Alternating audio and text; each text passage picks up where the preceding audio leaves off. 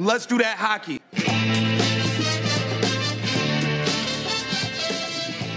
Welcome to Dobber Prospects Report, a member of the Hockey Podcast Network. This is report number 45. I'm Victor Nuno, one of the co-hosts here, and with me is Peter Harling. How you doing, Pete?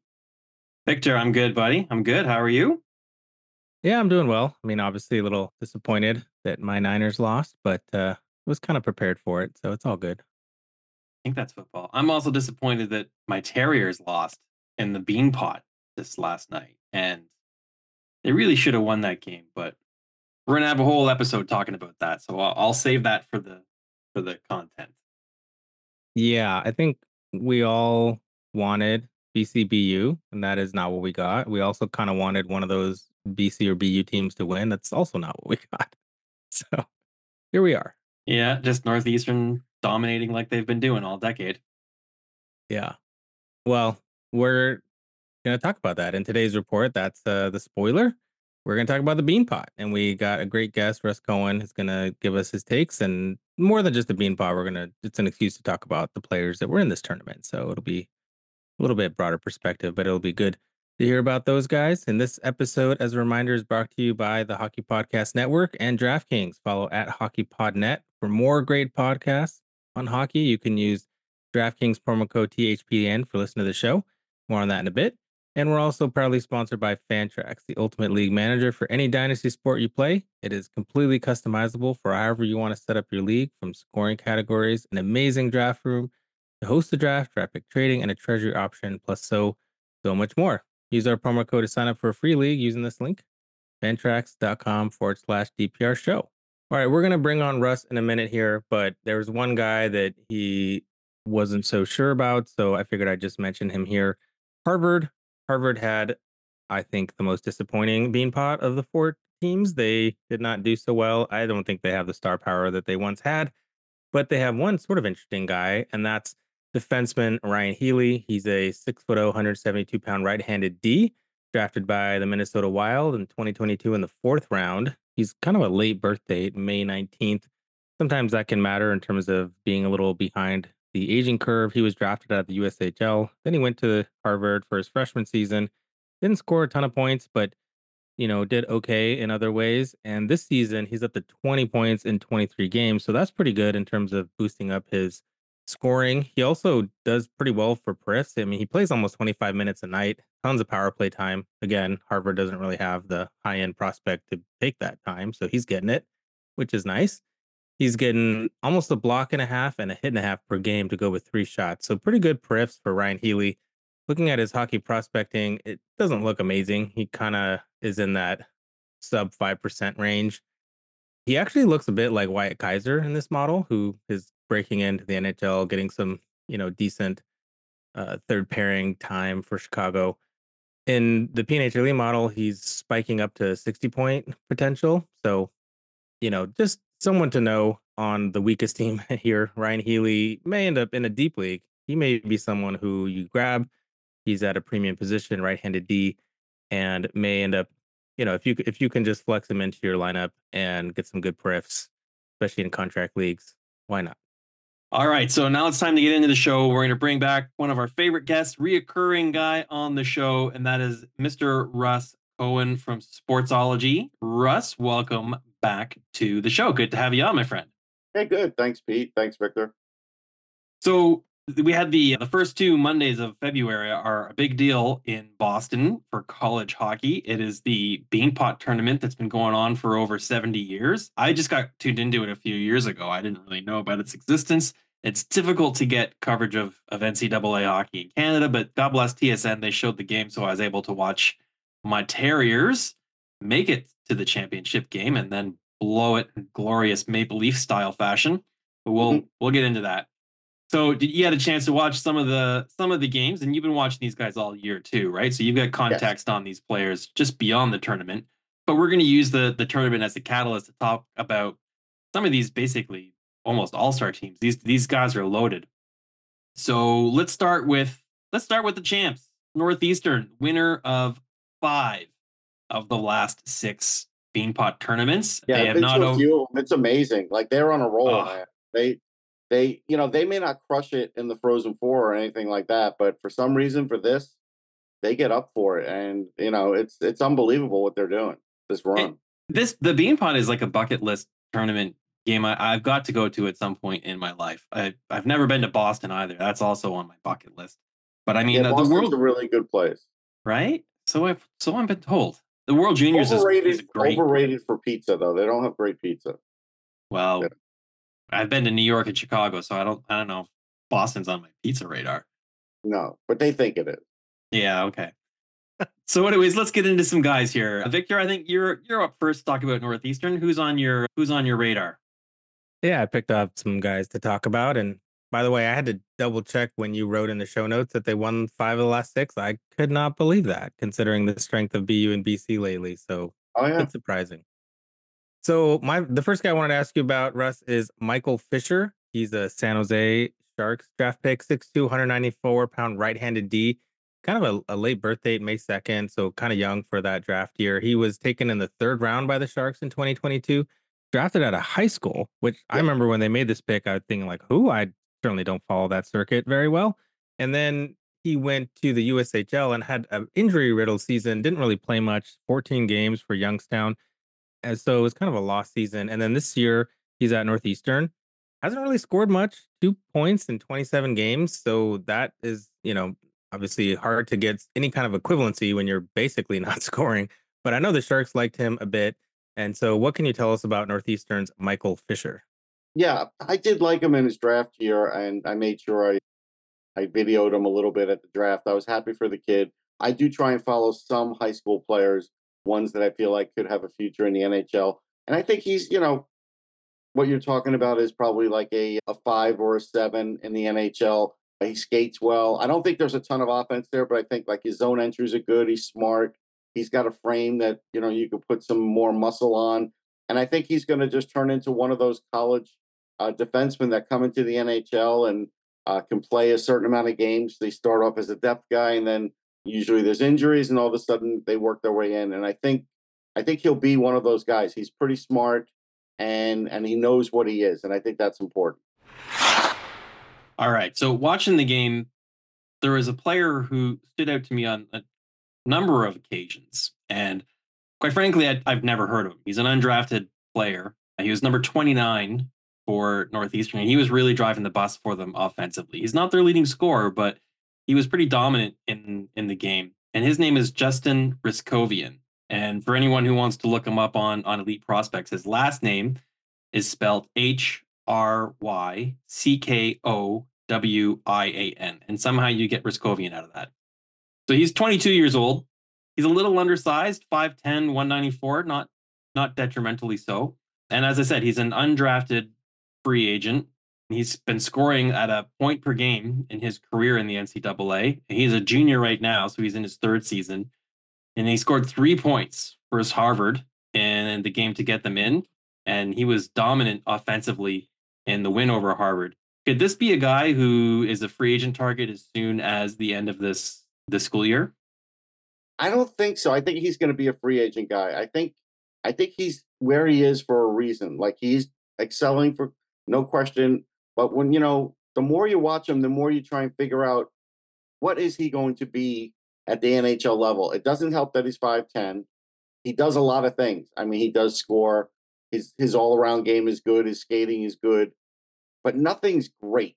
Nothing's like off the charts where I say, "Oh, okay, if you put him on and let's just say the Devils, you know, he definitely could play the third line there. Like, I don't know. I don't know how many third lines he could crack in the NHL in the future, right? So I think teams are aren't gonna jump at him yet. I think they're gonna they're gonna play the long game and just let him go out through it, let him go one more year and see if he keeps it up. Because like if he was six two, yeah, then you have a better argument. This is where the five ten argument kind of comes in because it's like he's like a tweener. I don't know where to put him. Yeah, definitely with those undersized guys. Well, the next guy is not undersized, and he's Cameron Lund, six foot two, 192 pounds, pretty big kid. Another San Jose Sharks pick. I swear I didn't pick these just because they were Sharks. They were just the most interesting ones ah. on Northeastern. But sure. big sized, another second, another 2022 pick, second round by the Sharks really late birthday, June 7th. I remember when they picked him and I was thinking, Yeah, this guy's got a good frame and he scored pretty well in the USHL.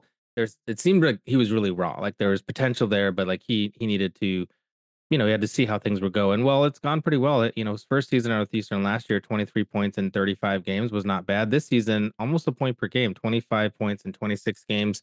He's plays over 20 minutes a night, almost four minutes on the power play. Drifts are pretty good, almost a hit and a block per game. Uh, the blocks are insane for a forward. Like he he blocks a lot of shots, and three shots per game is pretty good. Looking at some of his like equivalencies, not so good in the hockey prospecting model, but his PNHLE looks like it might be around 60, 55 to 60, which, you know, I guess that'd be a pretty decent outcome. I think the Sharks pro- probably see him more as like a bottom six, you know, center or forward, depending on. He hasn't taken too many faceoffs from what I could tell. But Russ, why don't you tell us what you know when what you've seen from Cameron Lund? Yeah, I I did follow him in the USHL, and I thought he was really good. I remember him in the All Prospects game. I remember not being surprised when he got picked. I think there's a chance he's going to be a center. We'll see what happens with that. But either way, he's kind of a horse. He I like his zone entries. He's hard to to hold back as a skater. He's got good speed, but he's also physically strong, and I think he'll get stronger. That's why you could look at him as a as a bottom six guy and say either as a center or a wing, you know, he could be a guy, he's, like you said, he blocks shots. He could be out there late in periods. You'll get some offense out of him for sure. Uh, he's a smart player, but the strength is really good with him. Like it's really, he's a guy that's hard to hold back once he once he gets things going, and I, I like that about him. I think he, I don't think he's too tricky.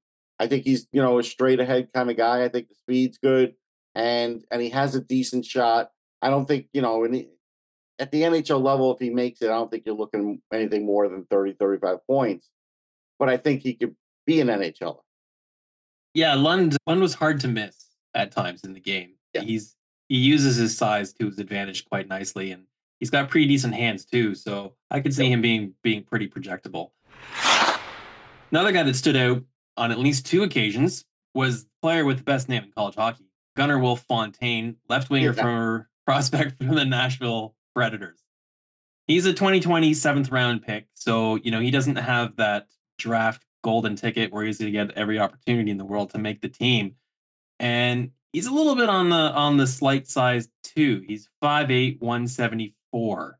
You know, his his his comps are are nothing really particularly exciting. And his projectability is like his star potentials is less than 5%. His NHL probabilities is less than 30%.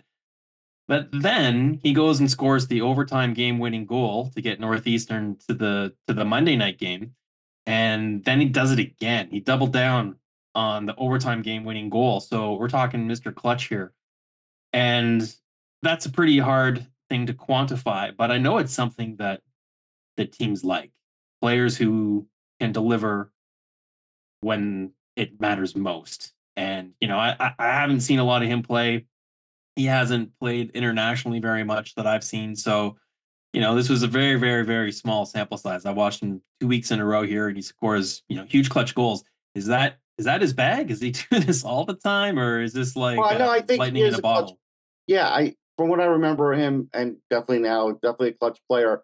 Kind of reminds me of like Rocco Grimaldi, who's still playing, who mm-hmm. had moments in the NHL, and I think this guy is really more of a quadruple A guy I like him. He's strong in the offensive zone. His speed's pretty good. He's feisty. So you can see where if Nashville gets him, he could be an important guy in Milwaukee for them and be the occasional call up. And I think that's what you're looking at. And I think that's why they drafted him where they drafted him. And I think, you know, if he makes the organization, he's an organizational depth guy. Yeah, and he's five eight, but you know, watching him play, he didn't he, he didn't look light or as a pushover. No, so, you know, there's there's a difference between being a small player and being a short player. And he's sure, short. Finding a spot for him. Like, I don't think he's a fourth line guy. I think he's got more of the third line tools, but then being able to stick on a third line in the NHL, then you know you are going to have to score a certain amount. Sure. And I think that's where it it might get. That's where the rubber might hit the road because it's nice to have a clutch player, but you're still going to have to have even a bit more consistency. And so that's where we'll see where that part of his game goes. But that's the hard part if you're that five foot eight guy. Yeah, definitely. Well, let's move on to the last Northeastern guy, and this is the goalie, Cameron Yeah. Whitehead. So winner of the Bean Pot, and so you like that 20 uh 6'3 172 pound 2022 fourth round pick by vegas he's also a really late birthday june 13th so he's been pretty young each year he's played he was drafted out of the ushl for the lincoln stars and he also went back there for a D plus one year. This season at Northeastern, he's been really good. Um, 13, 10, and 2, 9, 12 save percentage. He was really good in this tournament with 915 save percentage. His equivalencies don't look super good. If you look at the hockey prospecting model, he's like a 16% chance of making it.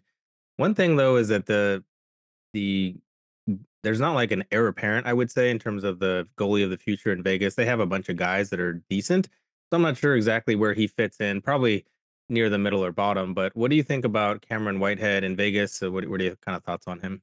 Well, Vegas plays three, four goalies every year, so he might fit in. And I think that's where maybe the model doesn't, he can't do it with Vegas because they do use a bunch of different guys. It just seems that way the last couple of years. They call themselves the goalie factory. They do know what they're doing there. And and he is a good goalie, man. He's got a really good glove hand. He's got a little bit of size. What's he like, six two? So that's good. That Right. bodes well for him. He, I think he's fast up and down. I like his quick covers. Got a very steady glove. I like him in traffic. They were really trying to jam the net on him, and it didn't really bother him. So I just, yeah, I look at him and I say, okay, what has Northeastern done lately? So I remember I I did go to the Beanpot when Cayden Primeau was just amazing. Even got hurt in that game and finished out the game. Cayden Primeau is going to play in the NHL. He's playing already. Is he a starter? We don't know, but he's going to play in the NHL. So then we look at Devon Levi. He's going to be a starter in the NHL. Will he stick? Maybe. So last few years, they've Northeastern's had a really good record of getting guys into the NHL, and I think he's going to make it too. I just don't know exactly what he is yet. Yeah, those are some pretty good comparables there. All right, that's let's let's get on with the good stuff here. Let's talk about the Boston University Terriers. Now, hold on. I mean, you know, you're talking about your Terriers, the good stuff. My mother actually went there in the 50s and actually saw the, you know, them play back then, the Boston Bruins back then. But it's just funny that you're calling them your Terriers. That's I'm making. I'm laughing at that. you know why, right? Because that's what my dog is, the Boston. Oh, Terrier. okay. All right. Yeah.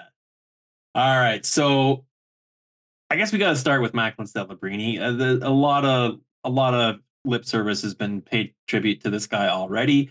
We all know he's going to be the first overall pick in 2024. He's only 17 years old. He's dominating the NCAA at a rate like I've never seen. Is there any chance to see him returning to the NCAA in his D plus one season, or he's he's going straight to the NHL, right? No, he he's going to the NHL. I do think we've seen guys have these NCAA seasons. I don't think we can say uh, we've never seen it before because we have. When we're starting to see guys now coming in as true freshmen and, and really doing well. Last couple of years, especially. So he's just another one, and he, he's really good. He, what makes him really good is his uh, play away from the puck and his all around game is already solidified. So you don't have to worry about that part about him. So knowing that he's not going to make many mistakes, he is somebody to worry about in the offensive zone. He's got a great wrist shot, but when he's around the net, if there's a loose puck, Celebrini's there, and he's got just enough size. He's getting stronger. It was smart to go to college because he could really work out this year and get stronger more than you can do in a year in junior hockey, and it's all going to help him. So this is a pretty big deal. And yes, he, you know, I mean, you know, you want to look look back at crazy numbers. Go look at Paul Kariya, and there's guys that had crazy college seasons, but he's having a good year. I mean, I don't want to take it away from him because I I think he's a heck of a guy. I remember watching him, you know, with the Chicago uh, Steel, and you know, it was a couple of years ago, and we were like, wow, you know, watch this guy play. So he's living up to expectations. He's got nothing to worry about in the draft, but you wouldn't know that he's not playing like he's got it all wrapped up. Like I'll give you an example. When I went and scouted John Tavares, he uh, he was kind of bored the game that I went to. Like on faceoffs, he was kind of bored. He was already in that, you know, in the league for so many years. And so like I could see the talent because he would turn it on and turn it off. but he was already bored there. Celebrini can't be bored because he's playing against much older players, much heavier players, and and he's doing great. So yeah, big year for him, and definitely we'll have a chance at the Hobey and all of that, and and that's great. I mean, that falls in line.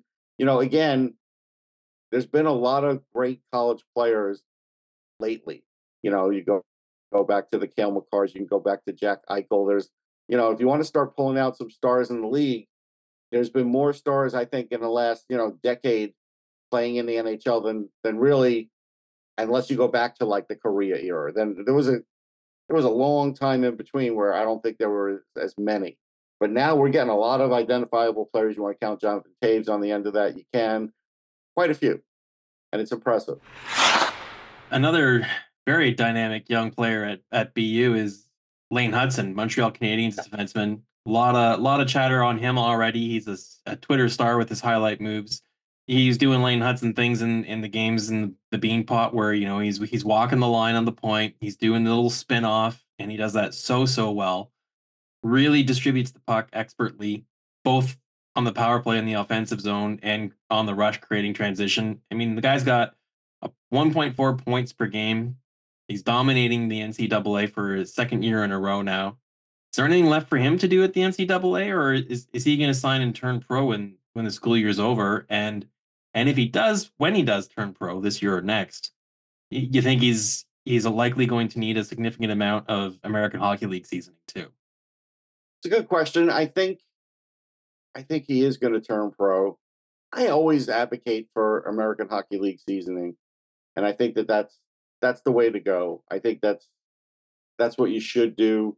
That's what most players should do. So that's what I think is going to happen. But yeah, I mean, really strong player all the way around. Probably not a ton more to do at the college level.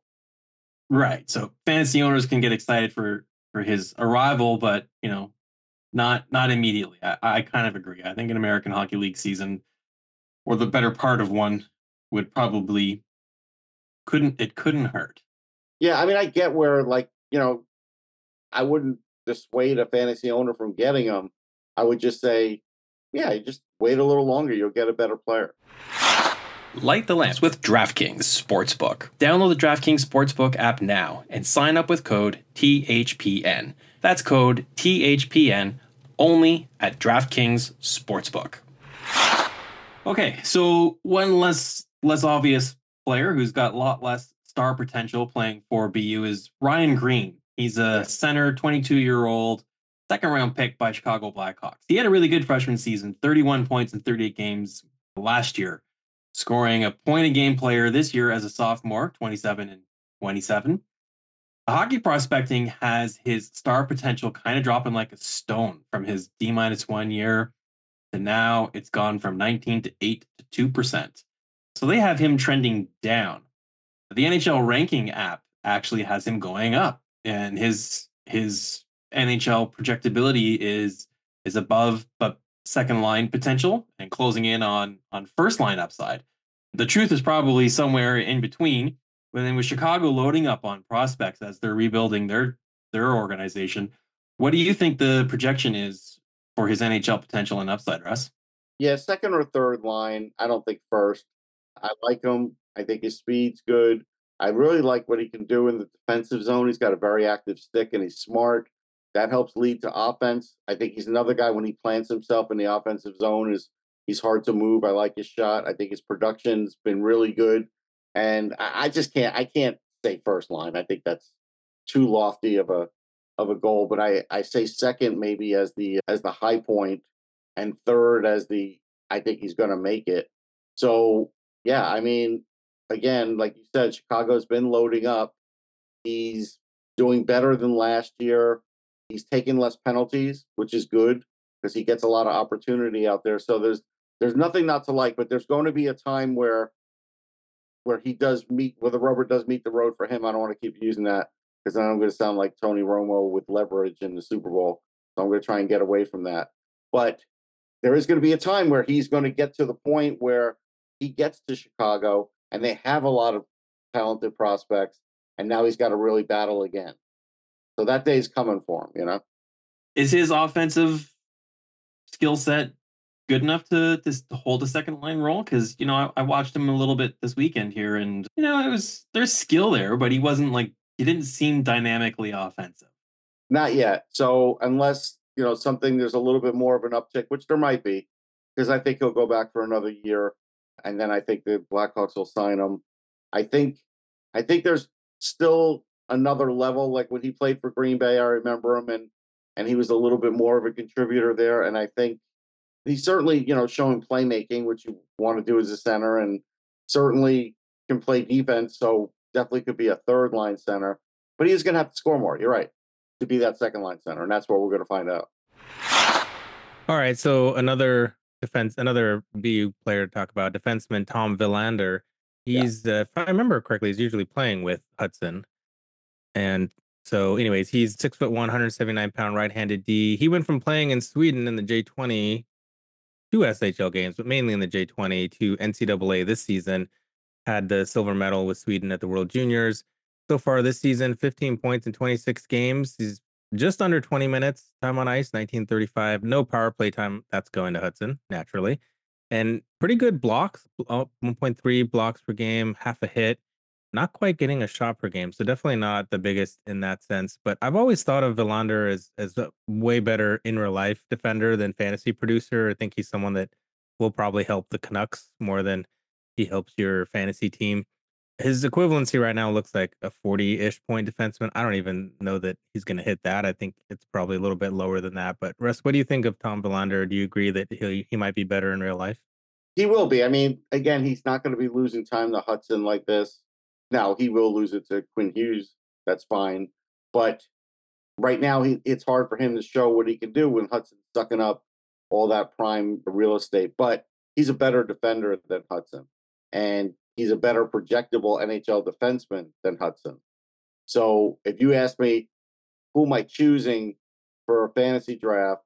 Because I want this guy to be in the NHL for a long period of time. I'm still going to take Willander over Hutson and hope that yeah he's getting a lot of five on five assists and other things. Hutson I know is the more dynamic scorer and has gotten stronger, but Willander is just an incredible defenseman, smart, fast zone entries, great hockey IQ.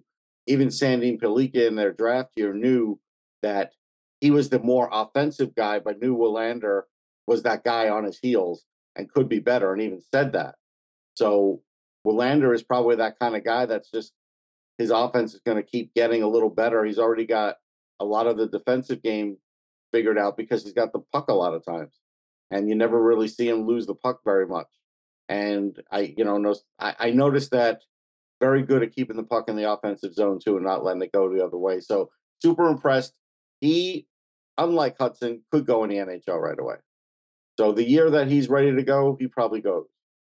And and and that's just because Hutson's got more things to work on, strength and and in the offensive zone, like I said, and that's why I felt like the AHL is more projectable for him. Willander, I'm not even sure he needs the AHL.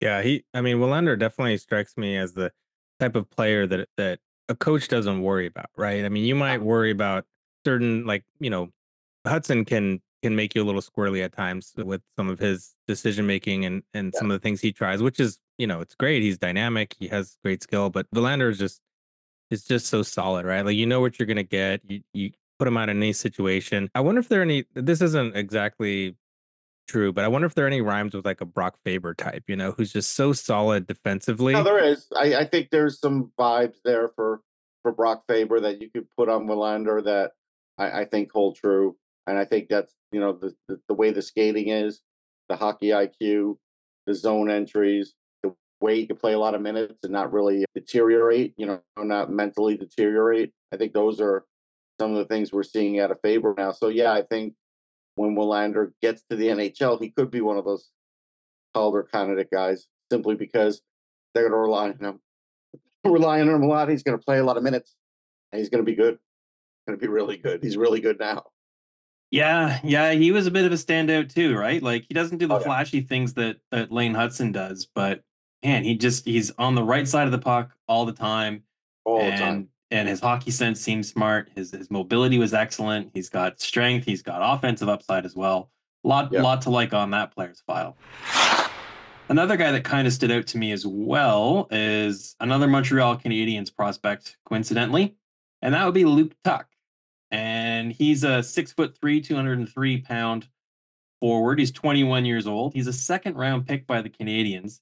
And, you know, we just did an exercise where we're working on our organizational prospect rankings, and, and Luke Tuch was like way down on the like, top 15 list for Canadiens prospects, despite the fact he's a second round pick.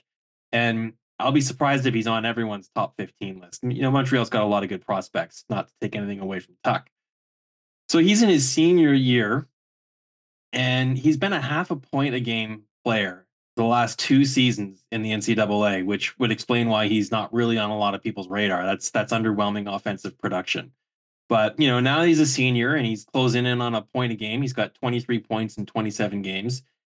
And like I said, he was he was a bit of a force in the game in the win over BC to get them into the the late game on the second Monday there.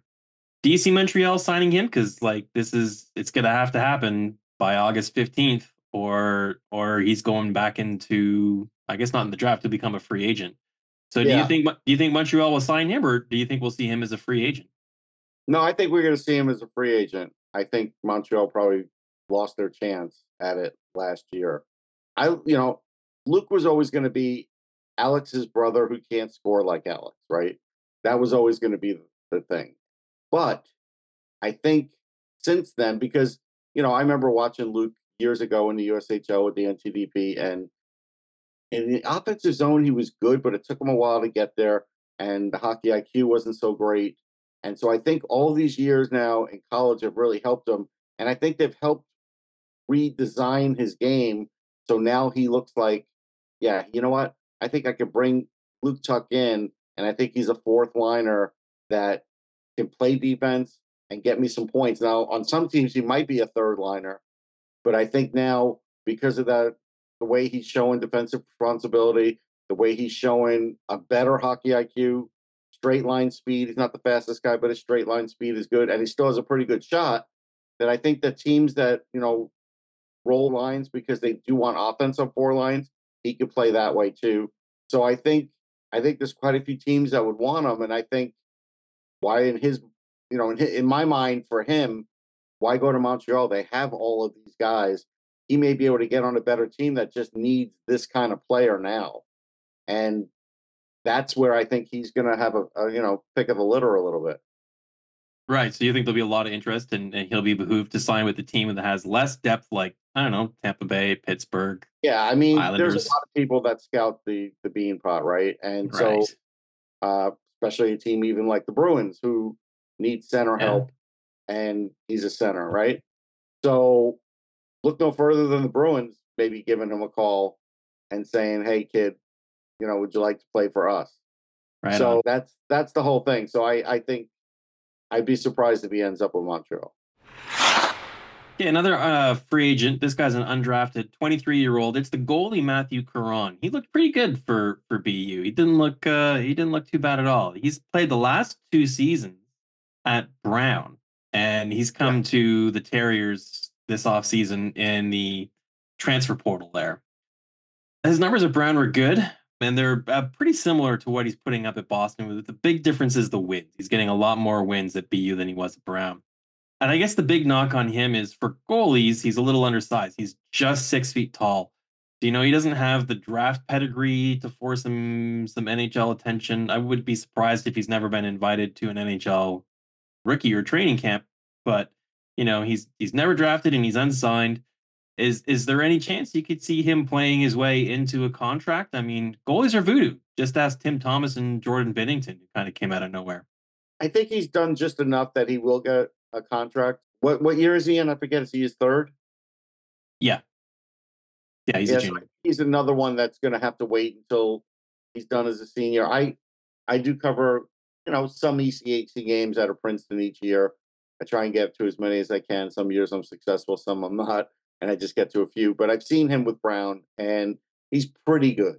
I think his his arc is an NHL backup, but I think more teams now are willing to sign more goalies because it's better to get a guy like this and have him as your backup for for two, three years than having to pay like a, you know, a professional backup like an extra three million on the cap, you know? So I think I think he will I think he's done just enough. I think his stick's good. I think his glove is fast. I think he he does cover enough net. I just don't see any kind of star power with him. That's all. Yeah. All right. I think this is our last BU guy. Yeah, last BU guy. So Jack Harvey, the player you want to talk about, and I'm really glad because I'm I'm curious about him. So he was drafted by the Tampa Bay Lightning in the seventh round, 2023. He's 20 years old now, little undersized as well, 5'10, 176. And despite the fact that he's 20 years old, he's a freshman at BU. And he's really been injured almost the whole entire season up until the last stretch. He's only played eight games this year. I don't Um, think it was all injury. The way they were talking about it was when he came off the injured list, like Pandolfo wasn't sure where to put him in or how to oh, put him in. really? I heard a All right. little. All right. Well, yeah, he's he's getting prime minutes in in the tournament and and on Monday night's game. He's following Why why do you think that is, Peter? because he looked good. No, because he has a history at Chicago Steel with Macklin Celebrini. Ah, They were both they were the two best players on that team back in the day. So there's a great knowledge of each other and I don't think you're going to see them apart for the rest of the year because they know each other that well. He's he's fast, he's smart. I think and I could be wrong. I think the reason that he's 20 and he's in there now is because he had to go back during the pandemic to the USHL. I think that was the the issue with him. You could double check. oh that. right. Yeah, there was no Ivy League. right. Right. so, right. but I liked him. I, I mean, he helped set up that first goal. He definitely can play with Celebrini. He's got speed. He's good on defense. He could be a spark plug. He's got talent. And so this is a guy now that I think is going to start gaining a lot of momentum. And then I think people will start bitching that how did Tampa get him at some point? Because I think he'll be a good player, not not great, but I think he could he could possibly make it to the NHL someday. Well, playing with Celebrini will will help. Help. And you know, being able to play with elite players like that is is a quantifiable skill. Not everybody Yeah. can can do that. Being able to keep up and support and cash in on those players' attributes is valuable. It is, Um, but I can give you the flip side. I don't know if you remember a name, Danny Roussin. He played back in the day with Sidney Crosby. Victor, look up Danny Roussin. I think it's R O U S S I N. Tell me how many points he had with Rimouski. I want to say he maybe had like, you know, 120 points. And I remember I was dying to see this guy play, and I finally got to see him play in Manchester because we were out in Manchester. I was out with Shane Malloy. We were out seeing like East Regional games. We took in an AHL game there, and there's Danny Roussin. I finally can get to see him. He wasn't so good on his own. Danny Roussin on his own was a pretty basic player, but with Sid, he was great. He had Right. two seasons, sorry, three seasons, three seasons with Rimouski, but the last two were basically two points per game 117 and 66 and 116 and 69. Well, that's that's BU. Let's let's talk about BC. Victor, you're up here. I've been hogging all the all the airtime with BU. Yeah, all right. Let's talk about BC. And we're going to start with the goalie, Jacob Fowler, Montreal draft pick, third round, just recently, 6'2, 214 pounds. He won the USHL title last year with Youngstown. That was pretty cool. He also won gold with the Americans at the World Junior. Only played three games. Uh, some of the goals were a little fluky that he let in, but overall, I thought he looked pretty pretty good. And this year for Boston College, he's been great. 20 wins, five losses, 924 save percentage, 2.23 GA, all of that looks pretty good. His his hockey prospecting, he's kind of in that 30% range, which is pretty good. He he kind of compares to Drew Comesso, you know, in that US USHL, USNTDP going to NCAA mold. You know, obviously we don't know the full outcome there, but yeah. Um, anyways, what do you think of Jacob Fowler? I think the upside there is probably a little higher than someone like Fowler. What what do you think of him? Oh, you mean the Comesso? I think Then. Comesso is what? Yeah, sorry. Yeah. Hmm. I agree with that. I also looked him up on Instat where his like key saves, I forget what they call that percentage, was 85% on key shot. Uh, yeah, 85% scoring area saves. And I think I like that stat because I've seen him do that. Now, what you were saying about the World Juniors, was there a little flukiness? Yes. Well, how was he in the shootout?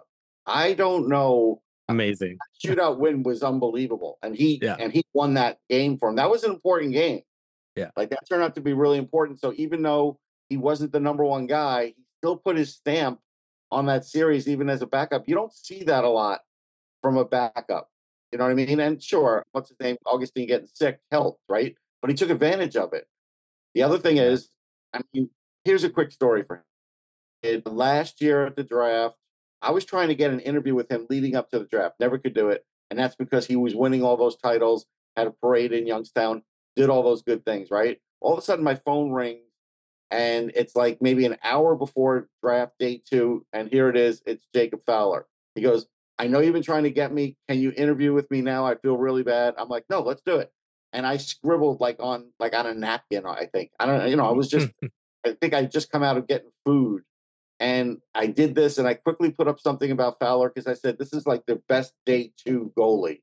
Like this is the kind of guy that teams dream about to be able to get on day two, that he has that kind of pedigree. And sure enough, you know, Montreal gets him and Fowler looks really good. And I think he's a guy that we're eventually going to see. He maybe he battles Cayden Primeau in the future, or maybe he just wins the job outright. But he's people kind of ripped him in his draft year because they were like, ah, he's spongy, he's not in great shape, or whatever. He didn't know how to train. He didn't know how to eat right. He does now, and he's at an elite program. So give him another year or two at that program, maybe a year in the AHL, and you're going to see him in the NHL. Yeah, and I, I totally agree with you. That was the game that Augustine was sick for, and Fowler. I remember saying at the time, you know, this may not been the best thing in terms of like the Americans having a chance to win with Fowler during regulation, but in the shootout, there's no question that Fowler was amazingly good and probably better than Yes. Augustine. And I think if Yeah. Augustine would have been in that shootout, I'm not sure they win that game. So yeah, he definitely has that that it factor, that big moment, like Does. you said, high high danger, like scoring saves. Like you, when you when the game is on the line, you definitely want Fowler back there. He just seems like he's going to come up with the with the meaningful save, which is which is kind of a, a difficult thing to track, right? But It's some what you goalies need just have a though in the for it. NHL now, right? I mean, Yeah, there's a lot of there's a couple of NHL goalies where they're just lights out. Like you know, you get Vasilevskiy, he could be lights out. You get Shesterkin, he could be lights out. Sorokin, you know, there's four or five that could be lights out at times. Hellebuyck, but most of the time you just need to make the key saves. Well, this stat's showing you that Fowler makes those key saves. All right, so I'm back in here. I got a, a player I want to talk to you about from um, Boston College, and he looked pretty good to me in the games that I watched, playing on a line with Cutter Gauthier and I think it was Andre Gasseau, and that is Boston Bruins Oskar Jellvik. He's Yeah. a 21 year old, a little undersized, 5'11, 179, and he's a fifth round pick from 2021. He seems pretty skillsy to me. I like I like what I saw from him. He's got good hands you know, hockey prospecting has him at a 0% probability for a star and a 23% probability for NHL player. And NHL ranking has him projected as a second line player. What do you, what, what's your your take on on him? Is this a you know Boston's got a pretty shallow prospect pool, and I think this is a little bit of a an underrated player. Is this a sleeper prospect with more upside than people think? Could be. I hate that somebody gets zero percent. It's like don't ever give anybody zero percent. Everybody's got a chance, man. Don't take that away from them. Even in an analytical world, don't do it. One um, percent. Yeah, give him the one percent, right? Why can't you do that? I look at him and I I get JFK vibes, and that's for Jacob Forsbacka, Karlsson back in the day. yeah. Kind of reminds me of that kind of player, but I think he's a little better.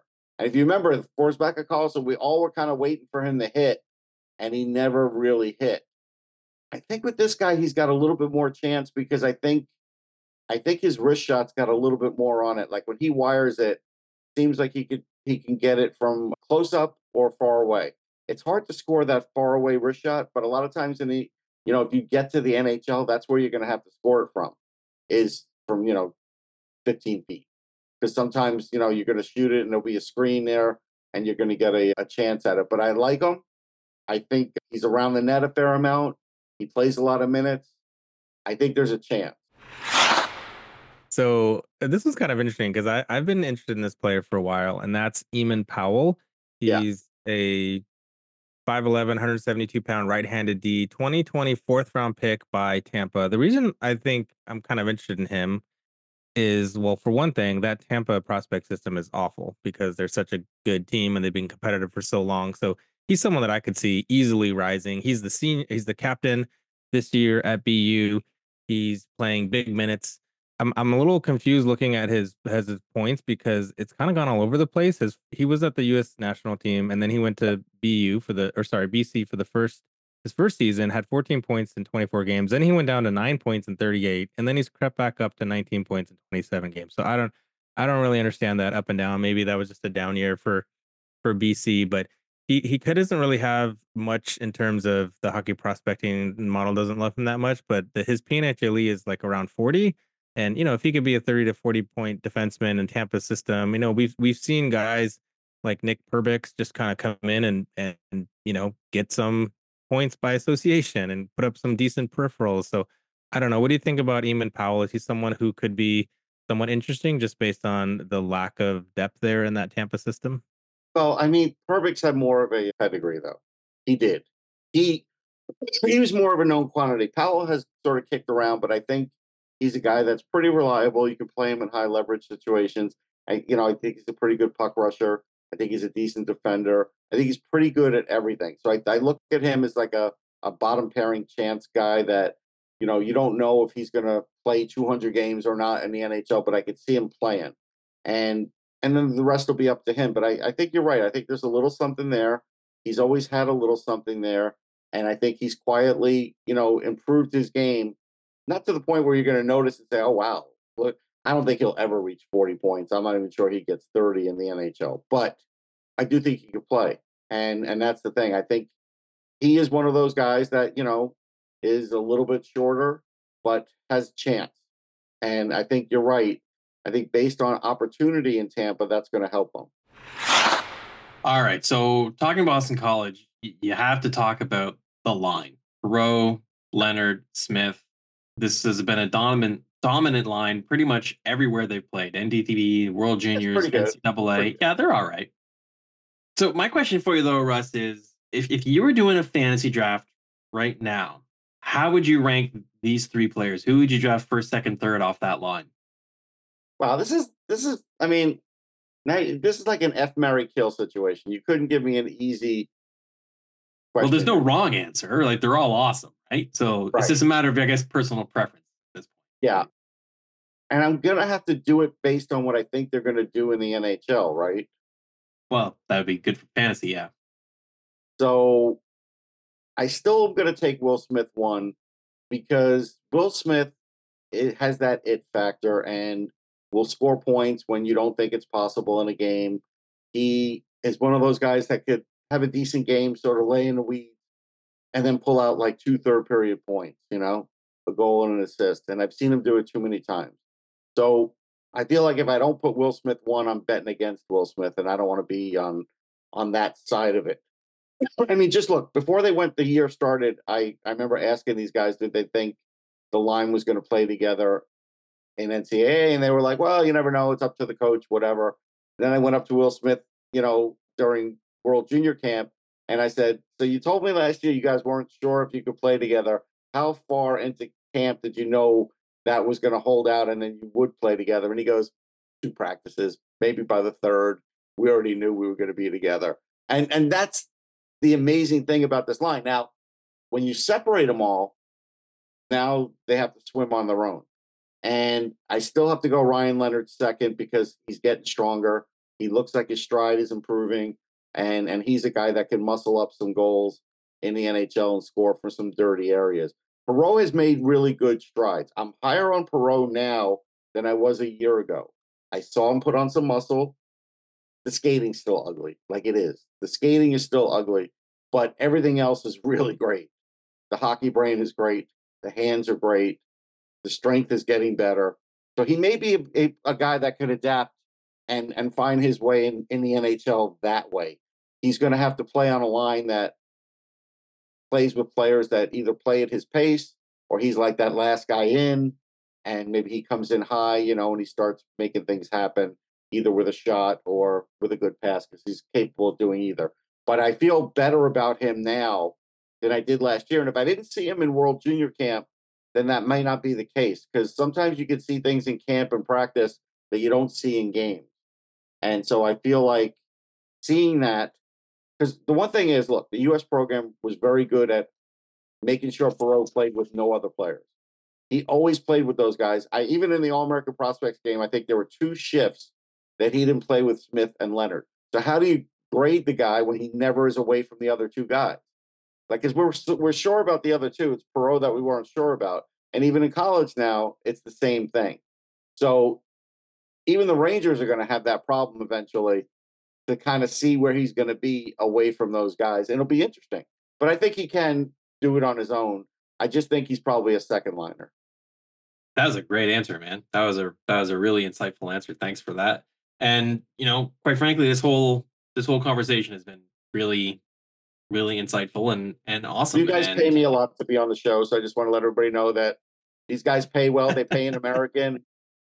So just for your future guests, you know, they should yeah, know that. We we pay in love and gratitude. That's our currency. A lot of love, though.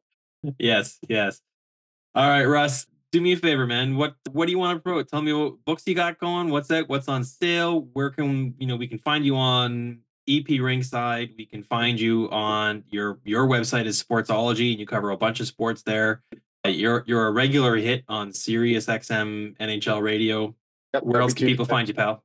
Yeah, they can find me on Amazon. There, I do have quite a few books. I have ten. I do have like a Kindle Vella series on the on the draft, and I was keep at adding that to today. it, and I keep adding to that every year. So that's something that's fun and inexpensive. NHLDraftBuzz.com though is my new site. It's only been out for a couple months.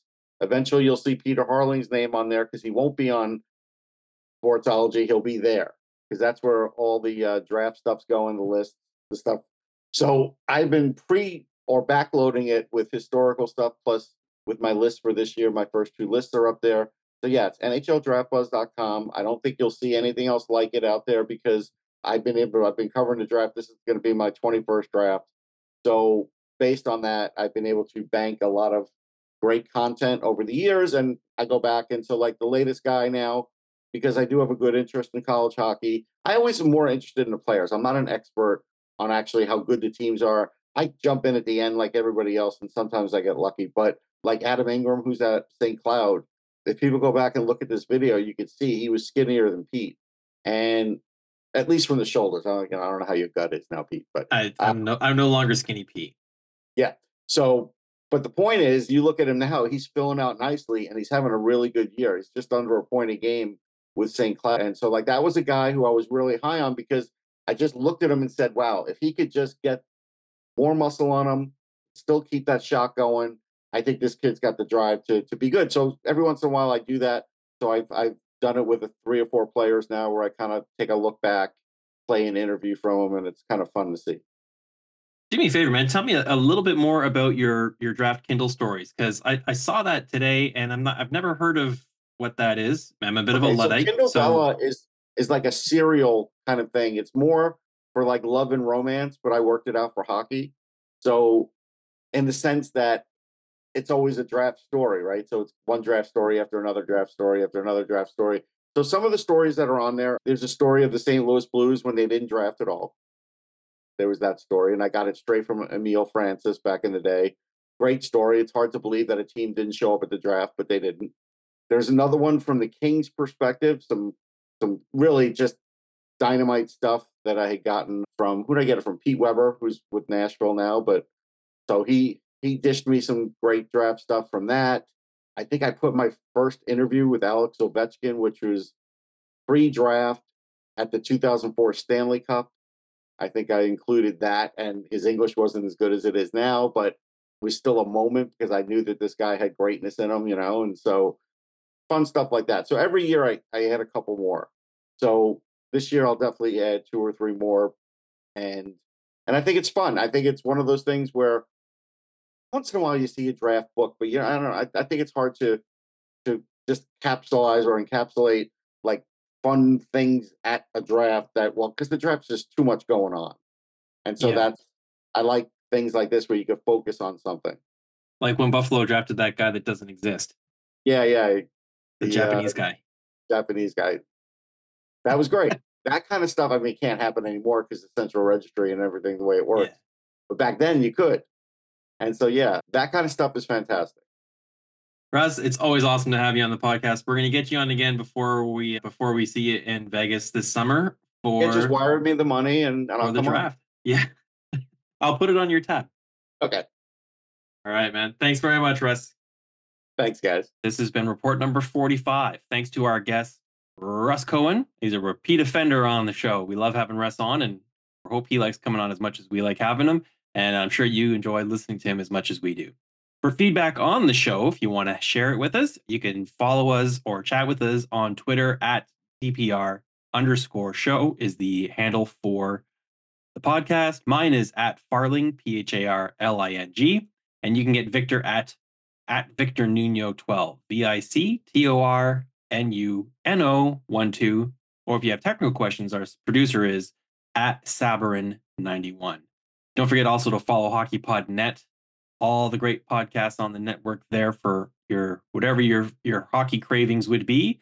And if you're listening to this show, hit the subscribe and, and like button on iTunes or Spotify, whatever you're listening to. Give us a five star if you if you don't mind. And you won't miss an episode. Until next report, keep your stick on the ice. Let's do that hockey.